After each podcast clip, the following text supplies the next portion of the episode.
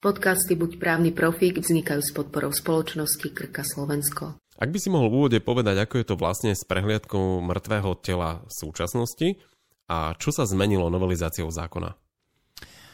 Tak obrovská zmena v rámci zákona 581 2004 v časti, ktorá sa týka prehliadky mŕtvého tela mimo zdravotnícke zariadenie je v tom, že od 1.10.2021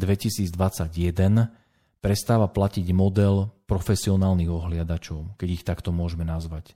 Dneska v zákone totiž máme stanovený ten model, ktorý vlastne vychádza z toho, že prehliadku mŕtvého tela mimo zdravotnícke zariadenie robí organizátor, ktorý vyhral nejakú súťaž vyhlásenú úradom pre dohľad nad zdravotnou starostlivosťou.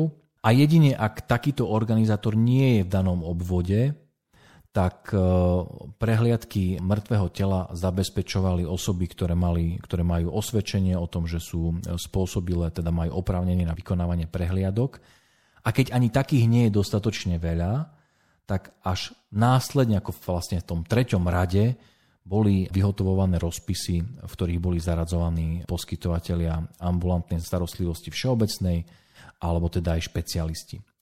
Toto platí teraz do 30 septembra. A od 1.10. vlastne úloha organizátora, ktorá vlastne mala jednak odbremeniť ambulantných lekárov, jednak zabezpečiť to, aby tá ohliadka bola urobená čo najskôr, tak táto pozícia alebo tento model padá a úplne organizátori zo zákona odchádzajú preč. Takže čo čaká teraz lekárov v praxi? Úrad pre dohľad nad zdravotnou starostlivosťou v rámci svojho nejakého úsemného pôsobenia urobí rozpis a čo to bude znamenať pre toho lekára v ambulancii napríklad? Tak lekár, ktorý bude rozpísaný do toho zoznamu, ktorý vyhotovuje e, úrad pre dohľad, vlastne bude mať službu, keď to máme takto povedať. A počas tej svojej služby, to znamená v rámci e, toho časového intervalu, počas ktorého bude rozpisovaný, bude zodpovedať za to, že ako náhle dostane hlásenie, že bolo nájdené mŕtve telo mimo zdravotnícke zariadenie, tak musí bezodkladne zabezpečiť jeho ohliadku. To je tá základná povinnosť. Ten rozdiel vlastne oproti terajšiemu stavu je, že všeobecní a aj špecialisti, to je podstatné povedať, že všeobecní aj špecialisti budú rozpisovaní s veľkou pravdepodobnosťou mnoho častejšie. Čo znamená bezodkladne? Má nechať pacientov v ambulancii, v čakárni a odísť preč? Alebo môže to urobiť neskôr? Toto bol ináč veľký boj, lebo ja si pamätám ešte, keď sa príjmala terajšia právna úprava, v ktorej ešte pôsobia alebo vystupujú organizátori, že my sme dosť bojovali s ministerstvom, aby sa jasne špecifikovalo, že v prípade, ak má ohliadku mŕtvého tela zabezpečiť všeobecný lekár alebo špecialista, ktorý je ambulantným poskytovateľom, a má e, ordinačné hodiny a dostal to hlásenie o tom mŕtvom tele počas ordinačných hodín, aby nebolo považované za porušenie tej povinnosti urobiť to bezodkladne, ak to urobí po skončení ordinačných hodín. Vtedy sa nám to podarilo do zákona dostať, vďaka Bohu to tam ostalo aj teraz.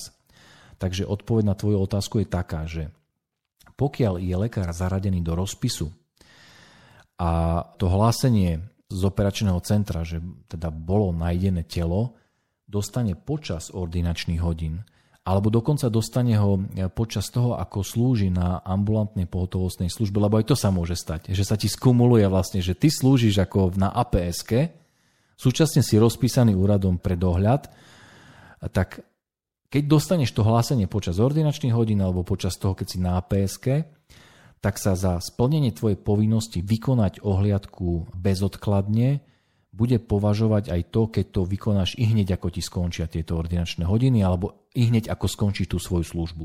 Existujú nejaké výnimky, pripúšťa to zákon v prípade starších lekárov alebo možno takých, ktorí nemajú vodický preukaz a že ich tam rozpíšu a on sa nevie na dané miesto dostať. Čo s tým? Nič, žiadne výnimky. Proste jednoducho ťa rozpíšu, máš smolu, keď to mám tak povedať.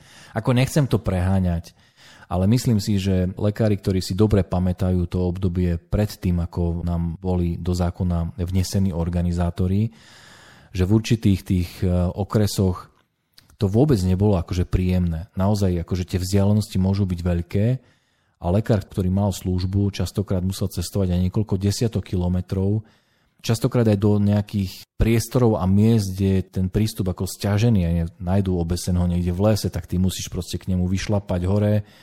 No nie je to príjemné. To znamená, oni si pamätajú, že nebolo to vôbec príjemné. Práve to sa malo zmeniť e, tým modelom organizátorov, čo sa na mnohých miestach podarilo.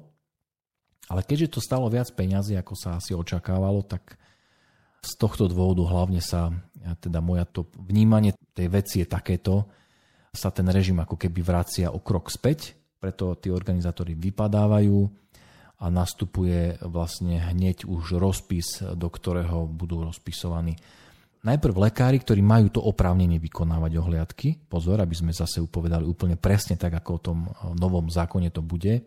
A keď ich nie je dosť, tak potom úrad rozpíše akýchkoľvek ambulantných poskytovateľov všeobecnej ambulantnej alebo špecializovanej ambulantnej zdravotnej starostlivosti, i keď napríklad to oprávnenie na ohliadky mŕtvych nemajú. V tom rozpise vlastne sa rozpisujú všetci tí, ktorí vlastne chcú vykonávať, ktorí musia mať to oprávnenie, lebo ty sa vlastne prihlásiš, že máš záujem byť rozpísaný. Ale ak to nestačí a v tom rozpise ostanú biele miesta, tak tam rozpíše úrad pre dohľad všetkých ostatných.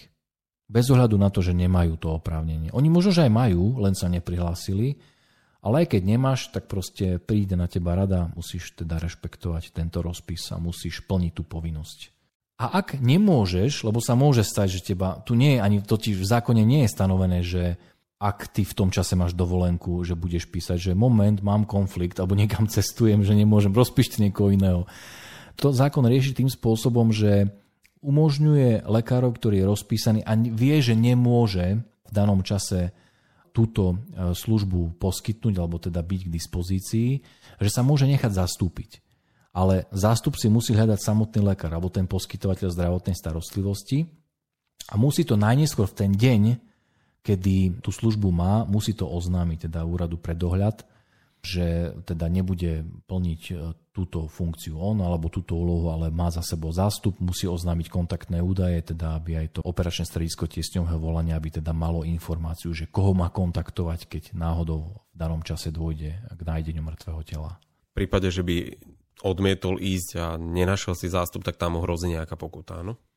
Tá pokuta vďaka Bohu je menšie, ako sa pôvodne zamýšľalo. Teraz to bude tak, že pokiaľ ty porušíš povinnosť, a to nie je len to, že nie si vôbec k dispozícii, ale dajme tomu, nevykonáš prehliadku tela mŕtvého bezodkladne, čo samozrejme by musel úrad pre dohľad dokazovať, že si porušil, že teda mohol si a nešiel si bezodkladne, tak ako ti bolo oznámené, tak tá pokuta môže byť uložená do 1000 eur. To znamená od 0 do 1000 eur. Podcasty Buď právny profík vznikajú s podporou spoločnosti Krka Slovensko.